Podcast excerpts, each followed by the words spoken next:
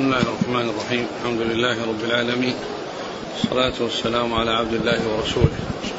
نبينا محمد وعلى آله وصحبه أجمعين. أما بعد يقول أمير المؤمنين في الحديث أبو عبد الله محمد بن إسماعيل البخاري رحمه الله تعالى يقول في كتابه الجامع الصحيح بسم الله الرحمن الرحيم. كتاب الوكالة. وكالة الشريك الشريك في القسمة وغيرها. وقد أشرك النبي صلى الله عليه وسلم عليا في هديه ثم أمره بقسمتها. قال حدثنا قبيصة قال حدثنا سفيان عن ابن أبي نجيح عن مجاهد عن عبد الرحمن بن أبي ليلى عن علي رضي الله عنه أنه قال أمرني رسول الله صلى الله عليه وآله وسلم أن أتصدق بجلال البدن التي نحرت وبجلودها. بسم الله الرحمن الرحيم الحمد لله رب العالمين وصلى الله وسلم وبارك على عبده ورسوله نبينا محمد وعلى آله وأصحابه أجمعين. يقول الإمام البخاري رحمه الله كتاب الوكالة. والوكالة هي التفويض والاستحفاظ يعني يقال وكله وكل إليه كذا أي فوضه به ووكله على كذا استحفظه عليه وفي الاصطلاح هي إقامة شخص شخص آخر مقام نفسه مطلقا أو مقيدا. يعني أن الوكالة تكون مطلقة وتكون مقيدة فهي إما أن تكون مطلقة في بأن ينوب الشخص عن شخص يعني في جميع أموره وما يتعلق به أو أنها مقيدة في شيء معين. تختص به لا تتعداه إلى غيره. وقد يكون للشخص الواحد عدة وكلاء. يوكل هذا بشيء ويوكل هذا بشيء ويوكل بهذا بشيء. ويمكن أن يوكل شخصا واحدا.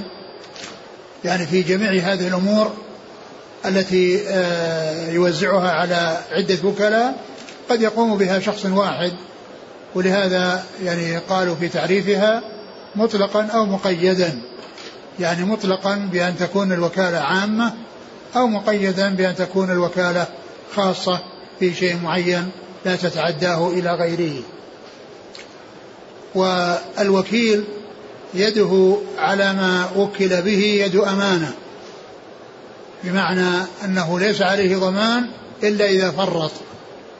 ليس عليه ضمان إلا إذا فرط وعلم تفريطه.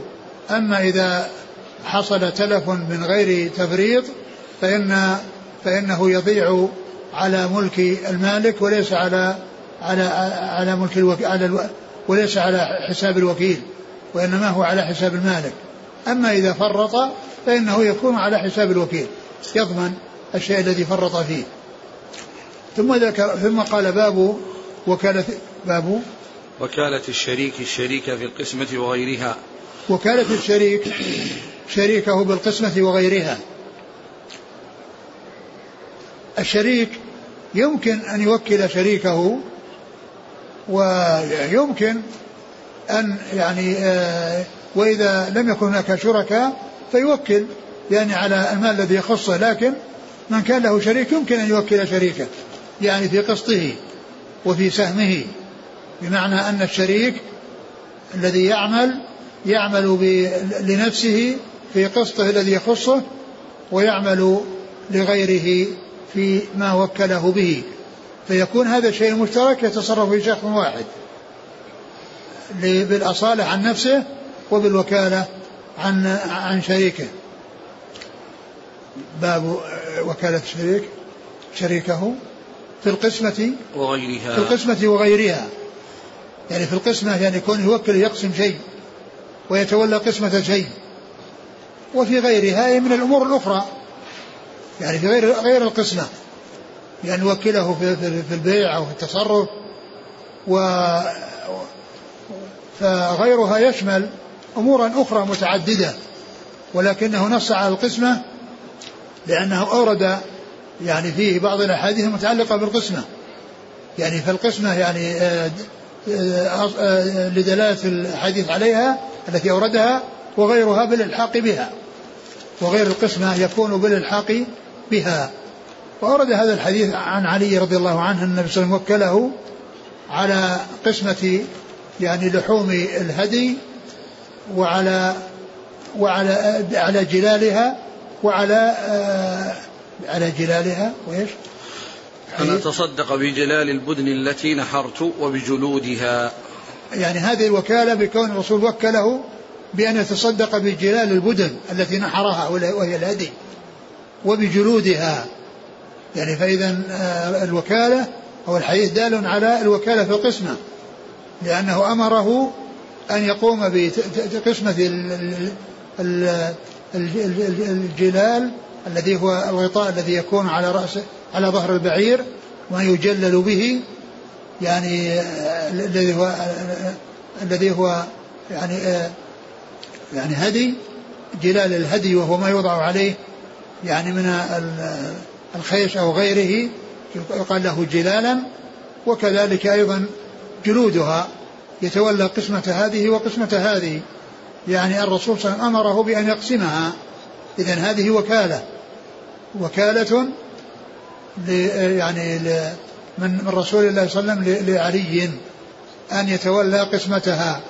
وكان الرسول صلى الله عليه وسلم أشركه في هديه فبعض الهدي لرسول الله صلى الله عليه وسلم وبعضه لعلي رضي الله عنه وقد آه، وكل النبي صلى الله عليه وسلم أو أمر شريكه علي رضي الله عنه في قسمة الجلال والجلود نعم قال حدثنا بعد ذلك قال حدثنا قبيصة قبيصة بن عقبة السوائي نعم. نعم. الكوفي عن سفيان سفيان؟ الثوري. نعم. عن ابن أبي نجيح. وهو؟ عبد الله بن أبي نجيح نعم. يسار. نعم. عن مجاهد. بن جبر. عن عبد الرحمن بن أبي ليلى. نعم. عن علي رضي نعم. الله عنه. نعم.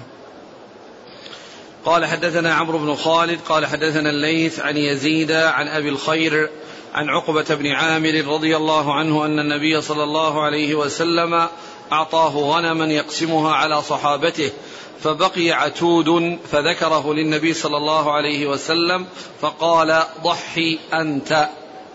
ثم ذكر ثم أتى بحديث عقبة بن عامر أن النبي صلى الله عليه وسلم أعطاه غنما يوزعها على أصحابه وأنه قال بقي عتود والعتود هو الذكر من المعز الذي مضى عليه سنة أو الذي يعني لم يشتد أو الذي آه، أو الذي آه، صار أهلا لأن ينزو على على الإناث من المعز فهذا يقال له عتود. فالرسول عليه الصلاة والسلام أعطاه غنما يقسمها أضاحي وقسمها بقي ذلك العتود وقال ضحي به أنت. وهذا يدل على يعني محل الشاهد منه أن أن أن أن, أن عقبة أنه شريك لهؤلاء ولكنه وهو الذي تولى القسمة عليهم بأمر النبي صلى الله عليه وسلم وأنه بقي عتود فأخذه لنفسه وأمره النبي صلى الله عليه وسلم يضحي عنه بنفسه. فإذا فيه ما ترجمه المصنف من من قسمة الشريك أو تولي الشريك القسمة لأن عقبة شريك لهؤلاء وقد تولى القسمة عليهم والكل أعطوه من رسول الله صلى الله عليه وسلم فإذا فيه وكالة الشريك أو قيام الشريك مقام الشريك بكونه تولى القسمة على أهلها وأخذ الذي بقي وهو عتود أخذه لنفسه وضحى به لنفسه. فإذا هذا مثل الذي قبله يعني فيه قسمة قيام الشريك بالقسمة على شركائه وأنه وأنه وقد وكل من رسول الله صلى الله عليه وسلم بتولي هذه القسمة له ولأصحابه فله ما أعطاهم لهم ما أعطاهم وله العتود الذي بقي وأمره النبي صلى الله عليه وسلم أن يضحي به عن نفسه نعم. قال حدثنا عمرو بن خالد نعم. عن الليث بن سعد عن يزيد بن أبي حبيب عن أبي الخير وهو مرثد بن عبد الله. اليزني. نعم. عن عقبة بن عامر. نعم. قال رحمه الله تعالى باب إذا وكل المسلم حربيا في دار الحرب أو في دار الإسلام جاز. قال حدثنا عبد العزيز بن عبد الله قال حدثنا يوسف بن الماجشون عن صالح بن إبراهيم بن عبد الرحمن بن عوف عن أبيه عن جده عبد الرحمن بن عوف رضي الله عنه أنه قال كاتبت أمية بن خلف كتابا بأن يحفظني في صاغية في صاغيتي بمكة وأحفظه في صاغيته بالمدينة.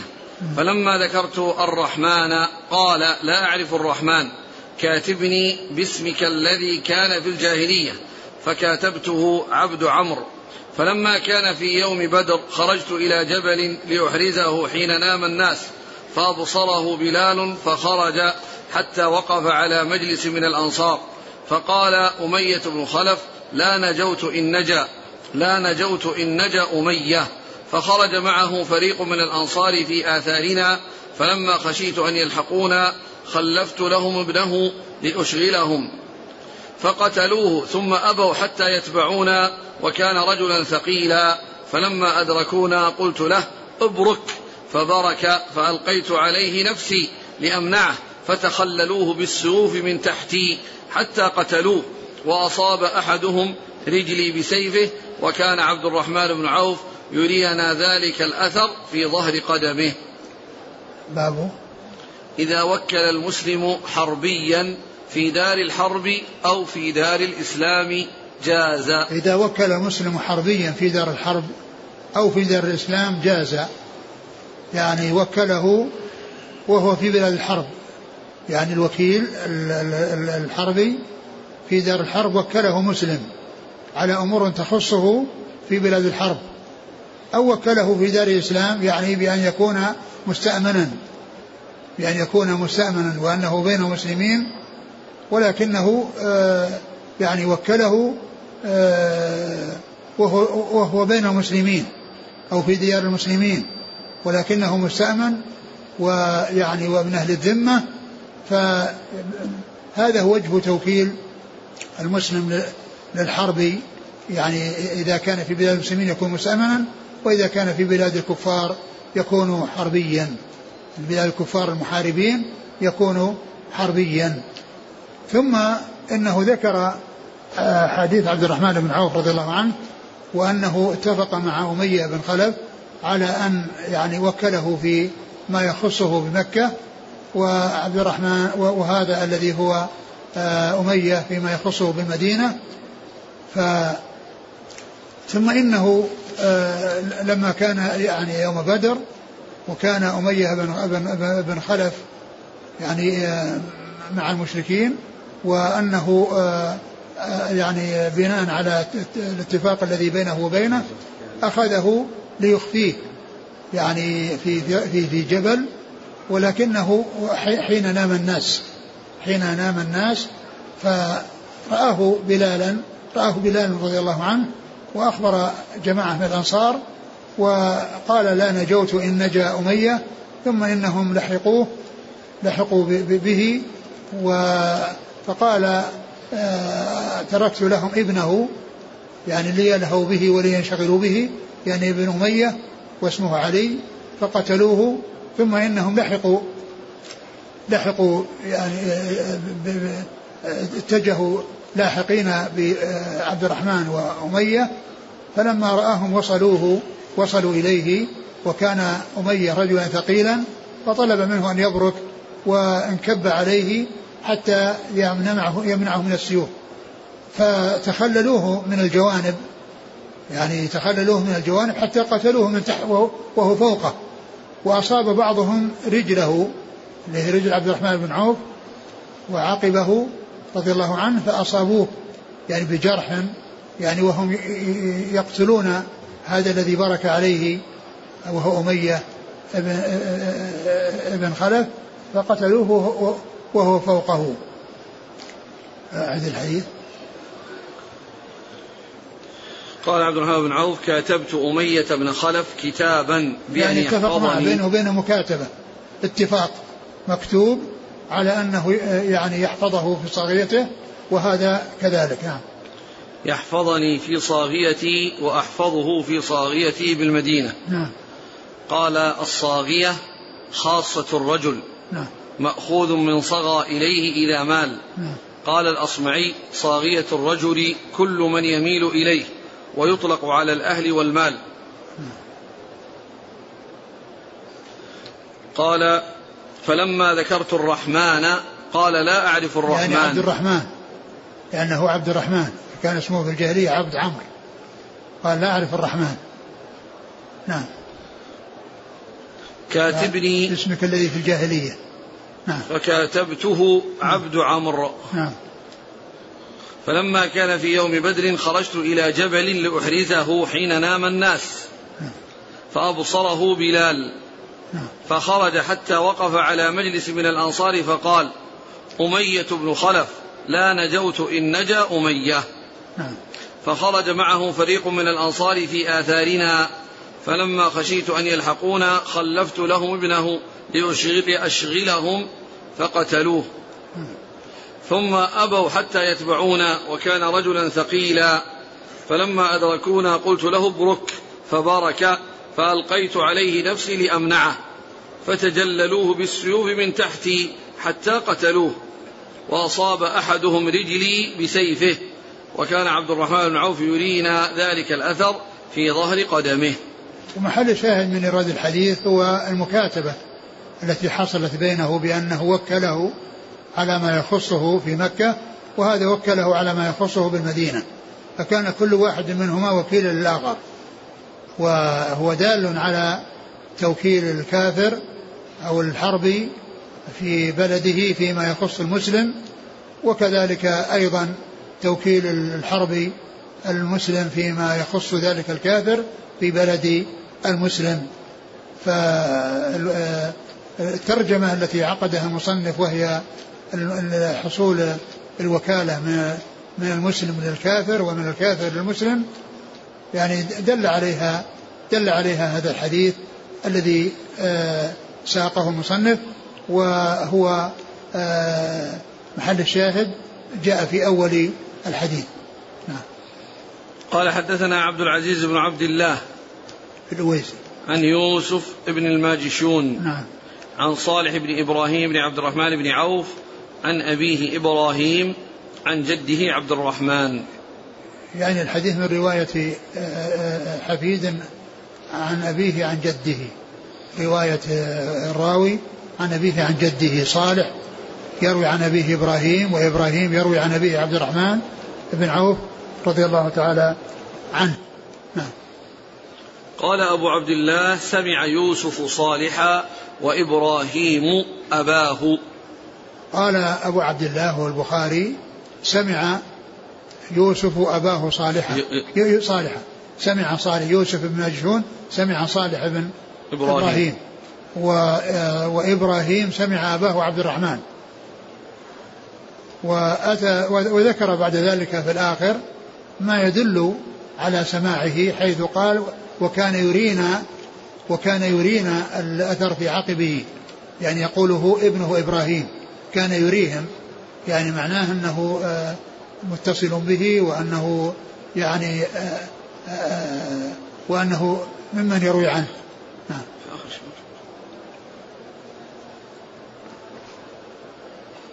يقول أخ لماذا أراد عبد الرحمن بن عوف إخفاء أمية بن خلف؟ لا أدري.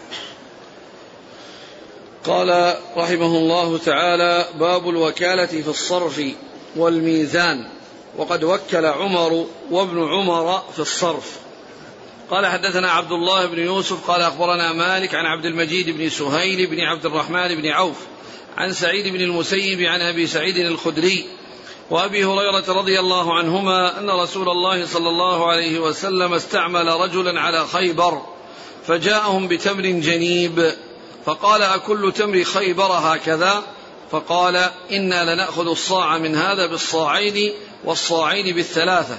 فقال لا تفعل بع الجمع بالدراهم ثم ابتع بالدراهم جنيبا. وقال في الميزان مثل ذلك. ثم قال باب الوكالة في الصرف. الوكالة في الصرف والميزان. الوكالة بالصرف يعني بأن يوكل أحدا يصرف له نقودا. بأن يحولها من دراهم إلى دنانير أو من دنانير إلى دراهم. هذه وكالة في الصرف. هذه يقال لها وكالة في الصرف. وكذلك أيضا فيما يشبه الصرف وله حكمه يعني من ناحية أن أن أن أن أنه يدخله الربا كذلك في الطعام. فيما يكال وفيما يوزن. يعني فيما يكال وفيما يوزن فإنه تجوز الوكالة بذلك. ثم ذكر هذا الحديث الذي فيه أن الرسول صلى الله عليه وسلم استعمل رجلا على خيبر وأنه آه، جاءه بتمر يعني جيد الذي هو الجنيب فقال أكل تمر خيبر هكذا؟ قال إن كنا نبيع الصاع بالصاعين والصاع بالثلاثة. يعني أن هذا من النوع الجيد الذي كنا ندفع في مقابله صاعين من الجمع الذي هو التمر المخلط المتجمع من أنواع متعددة وهو يعتبر ليس من جيد الطعام بل من رديئه. فكانوا يشترون الصاع من الجيد بالصاعين من الجمع الذي هو مجمع من أنواع مختلفة وبالثلاثة. فالرسول صلى الله عليه وسلم نهاه أن يفعل هذا الفعل وأنه إذا أراد الوصول إلى الشيء الجيد فإنه يبيع الرديء بالنقود ثم يشتري بالنقود جيدا وبذلك يسلم من الربا. فأرشده النبي صلى الله عليه وسلم للطريقة الصحيحة الموافقة للسنة وهي أن ما يكون عنده من رديء لا يبيعه بتمر جيد وإنما يبيعه بنقود. ثم إذا أخذ النقود يشتري بها جيد يشتري بها يعني شيء جيدا. فنهاه عن الفعل المحرم الذي يدخله الربا وأرشده إلى الطريقة الصحيحة الموافقة للسنة التي يسلم فيها من الوقوع من الوقوع في الربا. فيحصل ما يريده من الجيد ببيع ما عنده من الرديء بنقود ثم يشتري بالنقود نوعا من التمر الجيد. وقال في الميزان كذلك يعني كذلك في فيما يوزن في الأمور التي توزن. يقال فيها ما يقال في في الصرف وما يقال في الكيل لأن الصاع صاعين هذا من المكيل فالحكم في فيما يوزن مثل الحكم فيما يكال ومثل الحكم فيما آه، في الصرف وهي بيع النقود بالنقود التي لا بد فيها إن كانت متماثلة من التقابض والتماثل وإن كانت غير. وإن كانت غير متماثلة فإنه لا بد من التقابض وإن حصل التفاضل قال حدثنا عبد الله بن يوسف التنيسي عن مالك نعم. عن عبد المجيد بن سهيل بن عبد الرحمن بن عوف نعم. عن سعيد بن المسيب عن أبي سعيد الخدري وأبي هريرة رضي الله عنهما نعم.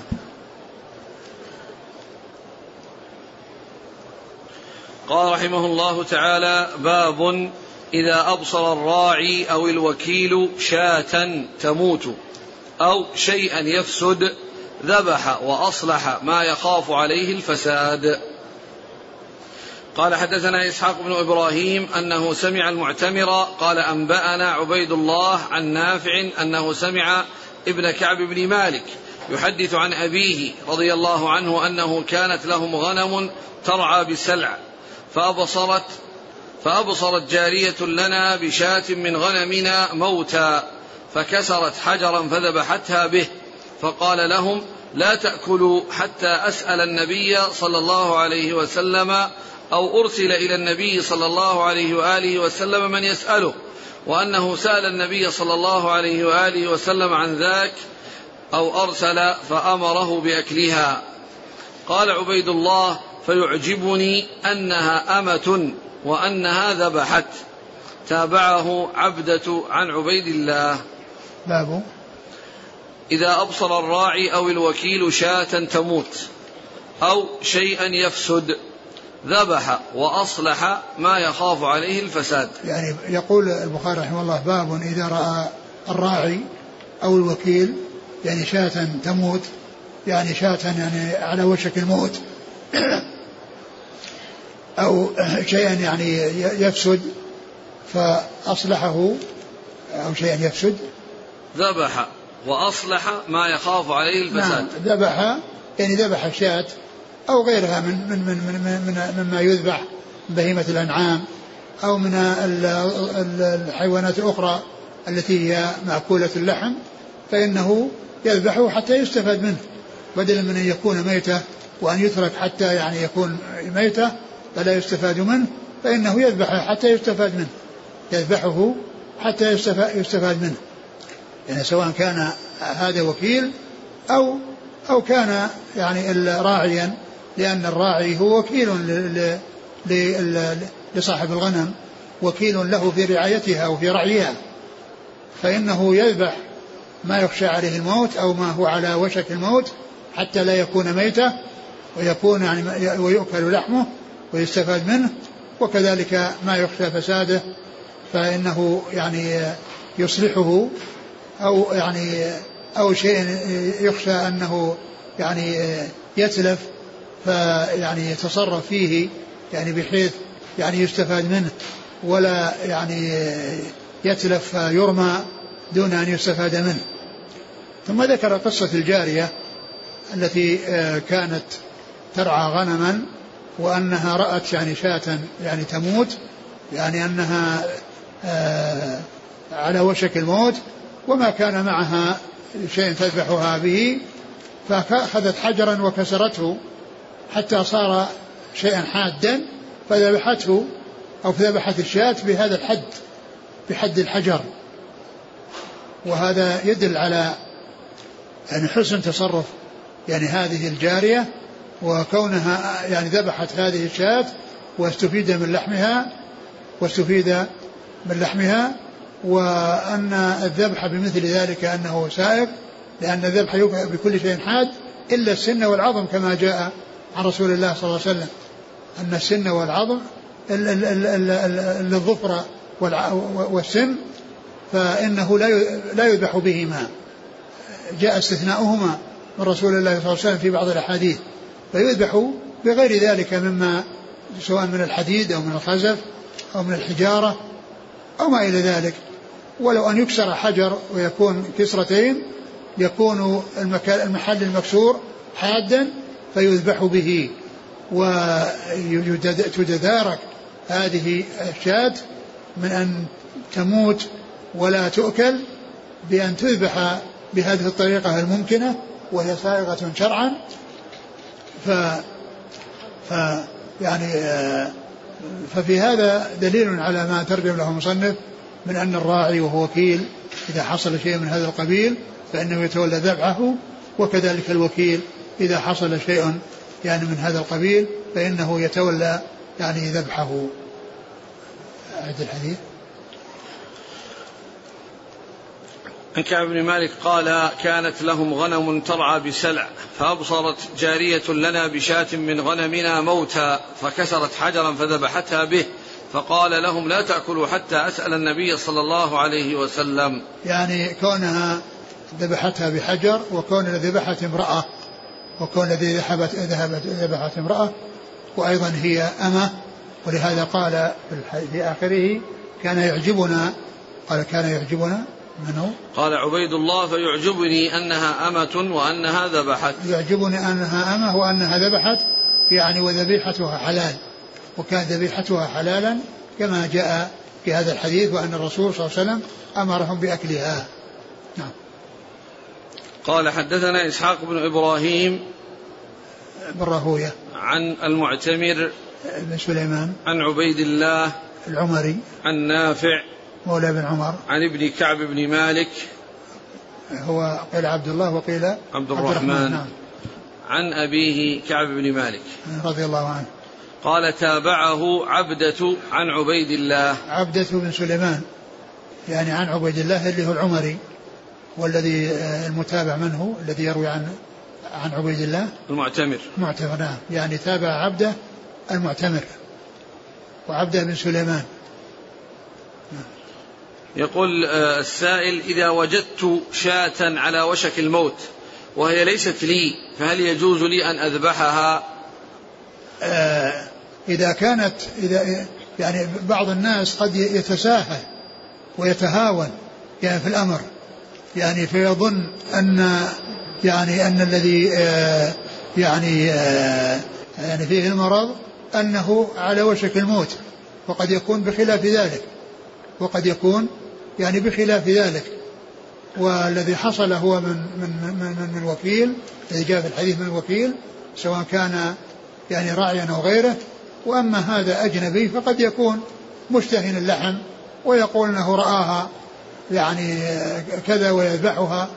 ثم فالذي يبدو أن مثل هذا لا يصنع ولكنه إذا كان يعرف صاحبها فإن عليه أن يتصل به. وإلا لو تسوهل في هذا الأمر كل إنسان يعني يمكن يذبح شيء سليم يمشي على رجليه. نعم. يقول هل يجوز ذبح الشاة التي على وشك الموت؟ لا لآكلها, لآكلها وإنما لإراحتها من التعذيب. مثلا رأيتها وهي قد دب فيها الدود في رأسها. أما فيما يتعلق بالنسبة للحيوانات التي لا تؤكل فلا يجوز ذبحها بأي حال من الأحوال.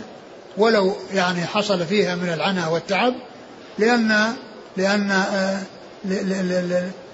لأن ذبحها وعدم عدم ذبحها لا يحلها لأنها لأنها ميتة حتى لو ذبحت حتى لو ذبحت فلا يذبح الإنسان يعني آه، وأما بالنسبة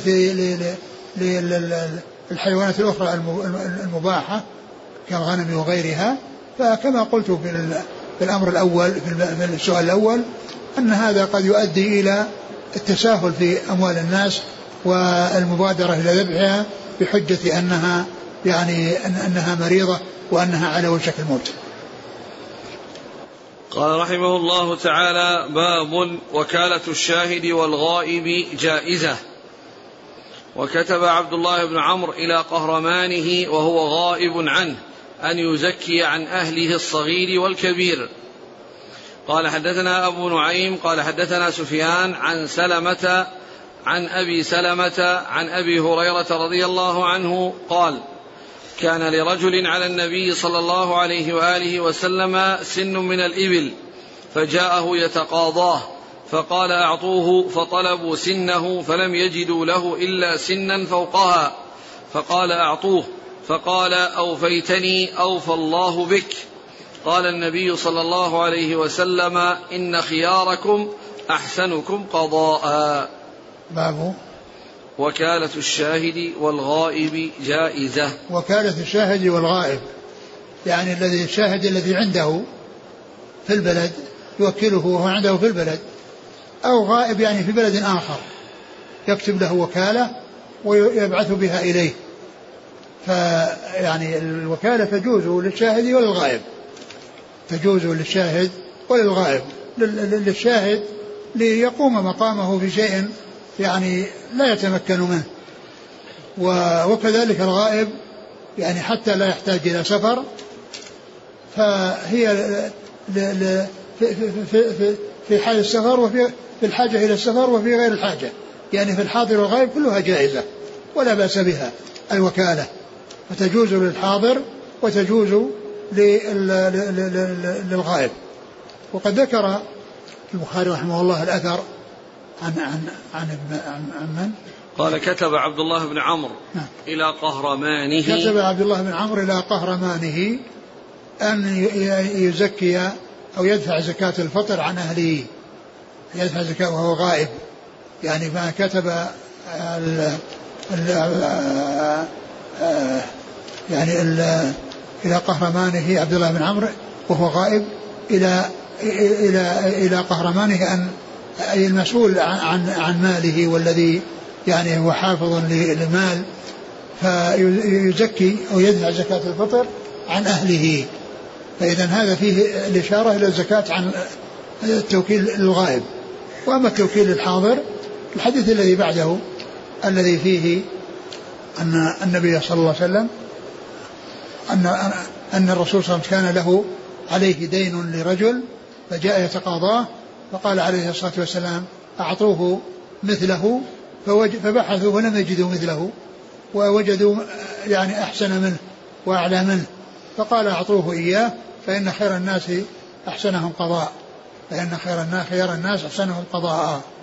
وقد وهذه وكالة للحاضر لأنه قال أعطوه. يعني يخاطب الناس الذين حوله والذين يعني تحت أيديهم ماله صلى الله عليه وسلم فإنه أمرهم ووكلهم بأن يقضوه حقه. فهذه وكالة للحاضر والأثر الذي علقه وفي الترجمة هي وكالة للغائب. فالوكالة للحاضر أو غائب كل ذلك جائز ولا بأس به. قال حدثنا أبو نعيم الفضل بن دكين. عن سفيان الثوري. عن سلمة سلمة بن كهيل نعم. الكوفي عن أبي سلمة عن أبي هريرة. بن عبد الرحمن بن عوف. نعم. قال باب الوكالة في قضاء الديون. قال حدثنا سليمان بن حرب قال حدثنا شعبة عن سلمة بن كهيل أنه قال سمعت أبا سلمة بن عبد الرحمن عن أبي هريرة رضي الله عنه أن رجلا أتى النبي صلى الله عليه وآله وسلم يتقاضاه فأغلظ فهم به أصحابه فقال رسول الله صلى الله عليه وسلم دعوه فإن لصاحب الحق مقالا. ثم قال أعطوه سنا مثل سنه.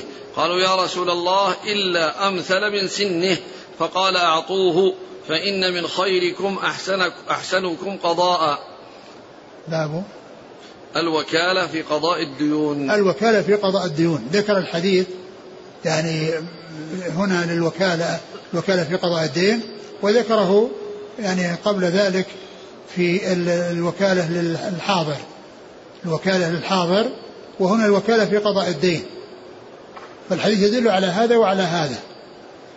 فالرسول عليه الصلاة والسلام كان لرجل عليه دين وجاء وأغلظ عليه في الكلام وهم به أصحاب الرسول صلى الله عليه وسلم فقال دعوه فإن لصاحب الحق مقالا. وقال أعطوه يعني آه، مثل حقه. فجاءوا قالوا إن لم نجد إلا إلا خيرا منه. إلا نعم. إلا خيرا منه. إلا أمثل من سنه. إلا أمثل من سنه. يعني السن الذي عليه الذي هو الذي هو يعني مطلوب له أقل من هذا الذي وجدوه. فقال أعطوه. فإن خيار الناس أحسنهم قضاء. فإن خيار الناس أحسنهم قضاء. ف, ف دل هذا على أن على أن الوكالة على مدى ترجمة المصنف في قضاء الديون وأن ال وأن ال أنه إذا أعطى شيئا أكثر من ذلك فإن هذا من, من, من هذا من مكارم الأخلاق وهو من الأمور الحسنة وأنه يعني لا يؤثر إذا كان إذا كان هناك دين ثم إنه أعطاه أكثر منه بدون مشارطة بدون أن أن يشترط عليه شيء أعلى من من من من, من, من السن الذي هو له فإن ذلك سائغ وجائز وإنما الذي لا يسوغ أن يكون هناك مشارطة على أنه يقترض منه ويعطيه أحسن من ما اقترضه هذا هو الذي لا يسوق. وأما عند السداد وعند الوفاء بدون مشارطة فإن ذلك سائغ. ومنه هذا الذي آه، جاء عن رسول الله صلى الله عليه وسلم في هذا الحديث. قال حدثنا سليمان بن حرب عن شعبة عن سلمة بن كهيل عن أبي سلمة بن عبد الرحمن عن أبي هريرة. يقول السائل هل يجوز اشتراط الضمان على الإتلاف بالنسبة للوكيل عند لا. التعاقد معه؟ لا ما يجوز. ما يجوز ضمان لأنه يد أمانة. يعني الذي يده يد أمانة ليس عليه ضمان. وإنما الضمان إذا إذا فرط. إذا فرط.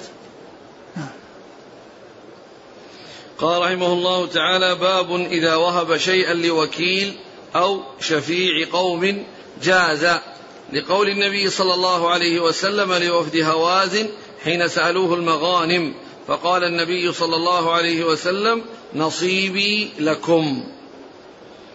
قال حدثنا سعيد بن عفير قال حدثني الليل قال حدثني عقيل عن ابن شهاب قال وزعم عروة أن مروان بن الحكم والمسور بن مخرمة أخبراه أن رسول الله صلى الله عليه وسلم قام حين جاءه وفد هوازن مسلمين فسألوه أن يرد إليهم أموالهم وسبيهم. فقال لهم رسول الله صلى الله عليه وسلم أحب الحديث إلي أصدقه فاختاروا إحدى الطائفتين إما السبي وإما المال وقد كنت استأنيت بهم. وقد كان رسول الله صلى الله عليه وسلم انتظرهم بضع عشرة ليلة حين قفل من الطائف. فلما تبين لهم أن رسول الله صلى الله عليه وسلم غير راد إليهم إلا إحدى الطائفتين قالوا فإنا نختار سبينا. فقام رسول الله صلى الله عليه وسلم في المسلمين فأثنى على الله بما هو أهله ثم قال أما بعد فإن إخوانكم هؤلاء قد جاءوا تائبين وإني قد رأيت أن أرد إليهم سبيهم فمن أحب منكم أن يطيب بذلك فليفعل. ومن أحب منكم أن يكون على حظه حتى نعطيه إياه. من أول ما يفيء الله علينا فليفعل. فقال الناس قد طيبنا ذلك لرسول الله صلى الله عليه وسلم. لهم. فقال رسول الله صلى الله عليه وآله وسلم إنا لا ندري من أذن منكم في ذلك ممن لم يأذن. فارجعوا حتى يرفعوا إلينا عرفاؤكم أمركم. فرجع الناس فكلمهم عرفاؤهم ثم رجعوا إلى رسول الله صلى الله عليه وآله وسلم فأخبروه أنهم قد طيبوا وأذنوا. باب. إذا وهب شيئا لوكيل أو شفيع قوم جاز. يقول البخاري باب إذا وهب شيئا لوكيل أو لشفيع قوم جاز. يعني أن أنه إذا وهب آه، لوكيل يعني شيئا أو يعني لمن جاء شافعا فوهب له يعني الذي طلبه وليس المقصود إن الهبة إنما هي للشفيع وإنما هي للذين وراء الشفيع. الذين وراء الشفيع لأن الرسول لأن البخاري رحمه الله أورد حديث قصة هوازن وإسلامهم وأن النبي صلى الله عليه وسلم لما غزاهم ويعني أخذ أموالهم وذراريهم ونساءهم وقالوا آه، يعني الرسول كان استأنى بهم يعني آه، تأخر يعني يعني في القسمة. و ولما جاءوا تائبين ومسلمين الرسول صلى الله عليه وسلم قال يعني نصيبي لكم فهو أعطاهم نصيبه صلى الله عليه وسلم. وأما نصيب وأما نصيب غيره فقد آه، فقد فهو خير آه، آه، هوازن الذين جاءوا تائبين. واحد من أمرين إما أن يأخذ الأموال وإما أن وإما السبي وأما يرجع يرجع لهم السبي. فلما رأوا أنه لا أنه ليس هناك إلا واحد من اثنين اختاروا السبي حتى يبقى عندهم أولادهم. حتى يبقى عندهم أولادهم ونسائهم يعني وأما المال فإنه يذهب ويأتي محله غيره. يأتي ويذهب محله غيره فلهذا اختاروا السبي. فالرسول عليه الصلاة والسلام هو أعطاهم نصيبه. ولكنه بعد ذلك لما اختاروا السبي قال للناس وأن هذه الحقوق مشتركة بين الغانمين فقال إن إخوانكم جاءوا تائبين وأن من آه، يعني أراد أن يتنازل يعني عن حقه لهم وأن تطيب نفسه بذلك فيفعل وإن أراد أحد يبقى على نصيبه فإن سنعوضه من هذا الذي سنرده عليهم من أول ما يفيء الله علينا. فقالوا إنهم طيبوا وأنهم موافقون لما طلب منهم الرسول صلى الله عليه وسلم. ولكن الرسول عليه الصلاة والسلام خشي أن يكون هذا الكلام الذي جاء دفعة واحدة وبصوت واحد منهم جميعا أن يكون فيهم أحد ما حصل منه موافقة ما حصل منه موافقة. فقال حتى يأتي إلينا عرفاؤكم يعني لأن كل جماعة يعني يتبعون شخصا يعرف بهم ويعني هو الواسطة يعني آه يعني آه يعني الواسطة بينه وبينهم. ف يعني هؤلاء العرفاء الذين هم على كل مجموعة من هو مسؤول عنهم آه ذهبوا واتصلوا بهم جميعا كل واحد على كل جماعة على حدة وكل واحد على حدة حتى طيبوا جميعا. وصار كلامهم الذي آه، حصل مع المعرفين مثل الذي حصل منهم لما كانوا مجتمعين قبل الرجوع إلى المعرفين.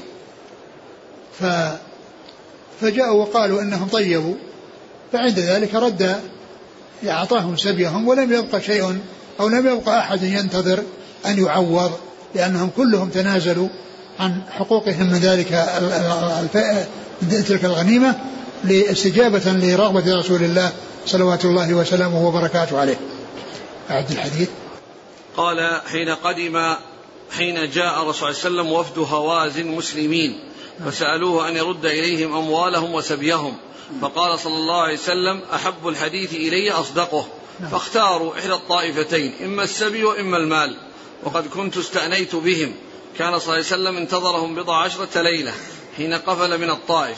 فلما تبين صلى الله عليه وسلم له أنه فلما تبين لهم أن رسول الله صلى الله عليه وسلم غير راد إليهم إلا إحدى الطائفتين قالوا فإنا نختار سبينا.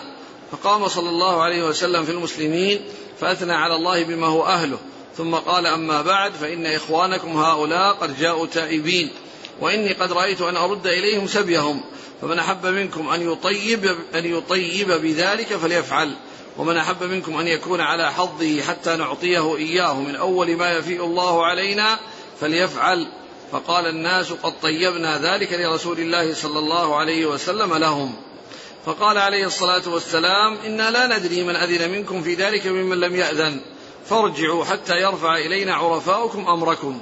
فرجع الناس فكلمهم عرفاؤهم ثم رجعوا إلى رسول الله صلى الله عليه وسلم فأخبروه أنهم قد طيبوا وأذنوا.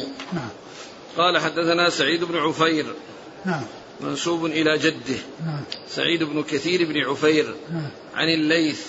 بن سعد. عن عقيل. بن خالد بن عقيل. عن ابن شهاب. نعم قال وزعم عروة أن مروان بن الحكم والمسور بن مخرمة أخبراه نعم. زعم بمعنى أخبر لأن الزعم تأتي بمعنى الخبر المحقق وليست للشيء الذي مشكوك فيه أو الشيء الذي يعني يعني آآ آآ ليس بحسن وإنما هو مقصود به الخبر المحقق. زعم أي أخبر بخبر محقق. نعم. قال رحمه الله تعالى باب إذا وكل رجل أن يعطي شيئا ولم يبين كم يعطي فأعطى على ما يتعارفه الناس. قال حدثنا المكي بن إبراهيم قال حدثنا ابن جرير قال حدثنا ابن جريج عن عطاء بن أبي رباح وغيره يزيد بعضهم عن على بعض ولم يبلغه كلهم رجل واحد منهم. ولم ولم؟ يبلغه كلهم. رجل واحد منهم. في بعض النسخ كله. ولم يبلغه كله الحديث. يعني رجل منهم يعني ليس رجل واحد منهم أتى به كاملا. وإنما هذا أتى بقطعة وهذا أتى بقطعة وهذا أتى بقطعة. فتألف منها يعني هذا الحديث. هذا هو المقصود من قوله يعني هنا قال كلهم وفي بعض النسخ كله يعني لم يبر الحديث كله. وهذا مثل ما جاء في حديث الإفك أو ما سيأتي في حديث الإفك. فإنه يعني لما ذكر الحديث قال يزيد بعضهم على بعض. يزيد بعضهم على بعض يعني في قصة حديث الإفك الطويل. وأنه ليس من كلام شخص واحد وإنما هو من كلام أشخاص متعددين مجمع من كلامهم. فهذا من هذا القبيل ولم يبلغه كله يبلغه كله أي الحديث رجل منهم وإنما هو على سبيل التوزيع بينهم هذا أتى بشيء وهذا أتى بشيء وهذا بشيء نعم. نعم. ولم يبلغه كلهم رجل واحد منهم نعم عن جابر بن عبد الله رضي الله عنهما أنه قال كنت مع النبي صلى الله عليه وسلم في سفر فكنت على جمل ثفال إنما هو في آخر القوم فمر بي النبي صلى الله فمر بي النبي صلى الله عليه وسلم فقال من هذا؟ قلت جابر بن عبد الله. قال ما لك؟ قلت إني على جمل ثفال قال أمعك قضيب؟ قلت نعم. قال أعطنيه. فأعطيته فضربه فزجره. فكان من ذلك المكان من أول القوم. قال بعنيه فقلت بل هو لك يا رسول الله. قال بعنيه قد أخذته بأربعة دنانير ولك ظهره إلى المدينة. فلما دنونا من المدينة أخذت أرتحل. قال أين تريد؟ قلت تزوجت امرأة قد خلا قد خلا منها. قال فهلا جارية تلاعبها وتلاعبك؟ قلت إن أبي توفي وترك بنات. فأردت أن أنكح امرأة قد جربت خلا منها قال فذلك. فلما قدمنا المدينة قال يا بلال اقضه وزده فأعطاه أربعة دنانير وزاده قراطا. قال جابر لا تفارقني زيادة رسول الله صلى الله عليه وآله وسلم فلم يكن القراط يفارق جراب جابر بن عبد الله. ثم قال المصنف باب إذا وكل رجل أن يعطي شيئا ولم يبين كم يعطي فأعطى على ما يتعارفه نعم. يتعارفه يعني الناس. إذا إذا إذا وكل أحد أن يعطي غيره شيئا ولم يحدد له الشيء الذي أعطاه فإنه يرجع إلى ما يتعارف عليه الناس. يرجع إلى ما يتعارف عليه الناس من ما يعطى في مثل هذه الحال. ثم ذكر حديث جابر وقصة جمله وأنه كان مع النبي صلى الله عليه وسلم وأن جمله قد أعيا وهنا قال تفال آه، نعم. نعم يعني أنه هزيل وأنه ضعيف ضعف. ف فالرسول عليه الصلاة والسلام آه، قال له معك قضيب؟ يعني يعني عصا خفيفة صغيرة. فأخذه فضربه بها فانطلق يجري حتى سبق القوم حتى صار يعني بدل ما كان متأخرا عن القوم كان في أول القوم. بهذا آه، الذي حصل من رسول الله صلوات الله وسلامه وبركاته عليه. ثم إن النبي صلى الله عليه وسلم قال بعنيه فقال هو لك يعني بدون مقابل. فقال يأخذه بأربع أواق فيعني وله أربعة دنانير. أربعة دنانير وأنه يعني له ظهره إلى المدينة يعني يركبه.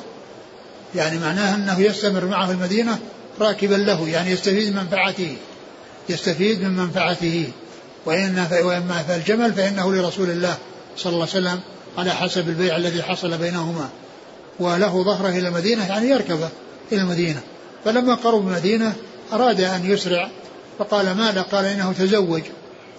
فقال كيف تزوج؟ قال يعني تزوج امرأة ثيبا. فقال يعني ألا بكرا؟ فقال فبين السبب رضي الله تعالى عنه وهو أن أباه مات وترك له إخوة وأخوات غير متزوجات وأن يعني يعني فأراد أن يتزوج واحدة قد تزوجت من قبل ولها خبرة حتى تقوم على شؤونهن وتحسن إليهن ولو جاء بواحدة مثلهن ما حصل قيامها ما حصل قيامها بهن. فآثر مصلحة أخواته على مصلحة نفسه رضي الله عنه. آثر مصلحة أخواته فتزوج ثيبا ولم يقدم مصلحة نفسه بأن يتزوج بكرا كما سأل كما أرشده إلى ذلك الرسول صلى الله عليه وسلم ولكنه بين السبب وأن قصده الإحسان إلى أخواته بأن تكون عندهن امرأة مجربة وامرأة يعني أكبر منهن بحيث أنها تفيدهن ويستفدن ويستفدن منها. ثم إنه لما وصل أمر بلالا بأن يعطيه أربع يعني أربع دنانير وأن يزيده. فزاده قيراطا فزاده قيراطا والرسول صلى الله عليه وسلم ما حدد له. ولكن يعني أعطاه هذا المقدار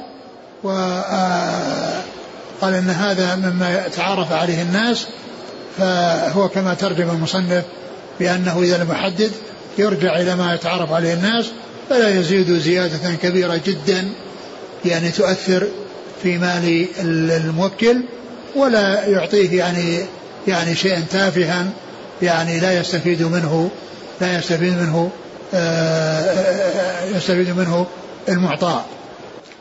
ومحل الشاهد من هذا هو هذا القراط الذي لأنه هو الزيادة التي حصلت من بلال رضي الله عنه. فكان جابر رضي الله عنه هذه الزيادة عزيزة عنده لأن النبي صلى الله عليه وسلم أمر بهذه الزيادة فكانت لا تفارق الجرابة لأنه محتفظ بها. يعني جرابة الوعاء الذي فيه متاعه أو يعني فهو يحملها معه لأنها من رسول الله صلى الله عليه وسلم أو زيادة أمر بها له رسول الله صلوات الله وسلامه وبركاته عليه. الحاصل أن من وكل وكيلا بأن يعطي شيئا لغيره ولم يحدد له يرجع في ذلك إلى العرف. نعم. قال حدثنا المكي بن إبراهيم نعم. عن ابن جريج عبد الملك بن عبد العزيز بن جريج. عن عطاء بن أبي رباح نعم.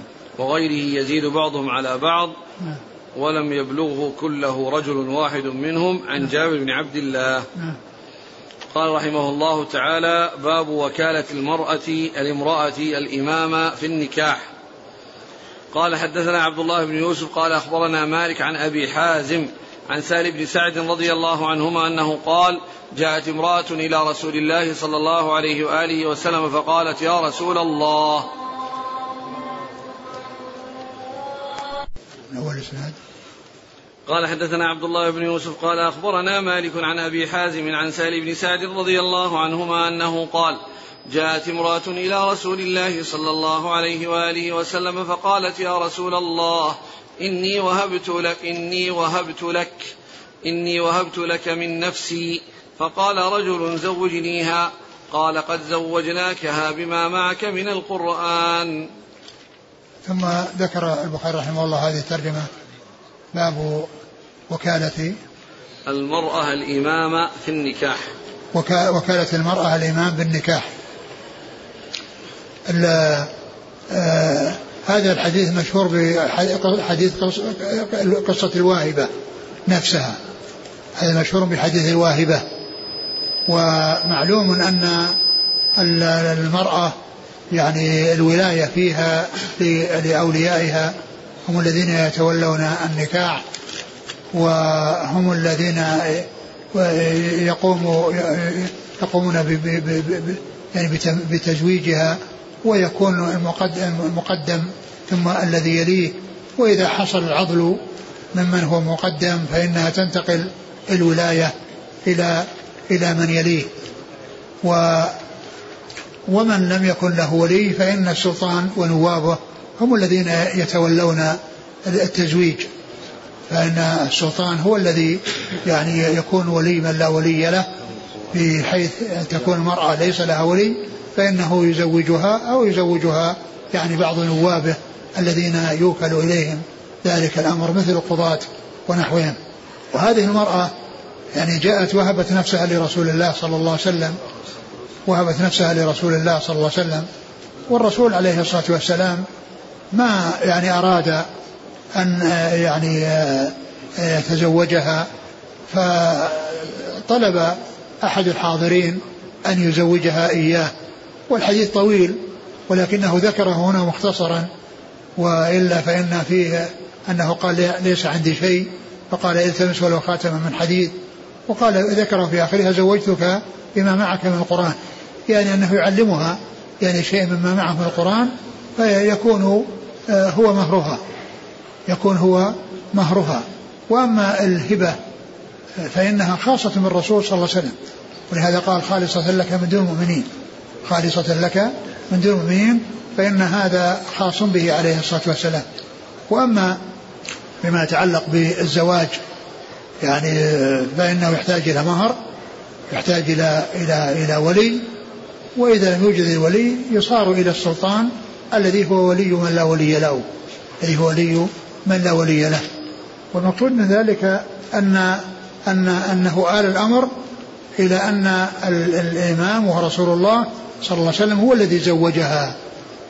يعني فكأن الأمر أن فيه هبة لنفسها وتوكيل يعني للرسول صلى الله عليه وسلم أن يزوج غيره إياها حيث لم يكن للرسول صلى الله عليه وسلم رغبة في, في, في, في زواجها. فصار التوكيل كأنه يعني بكون الرسول صلى الله عليه وسلم تولى زواجها.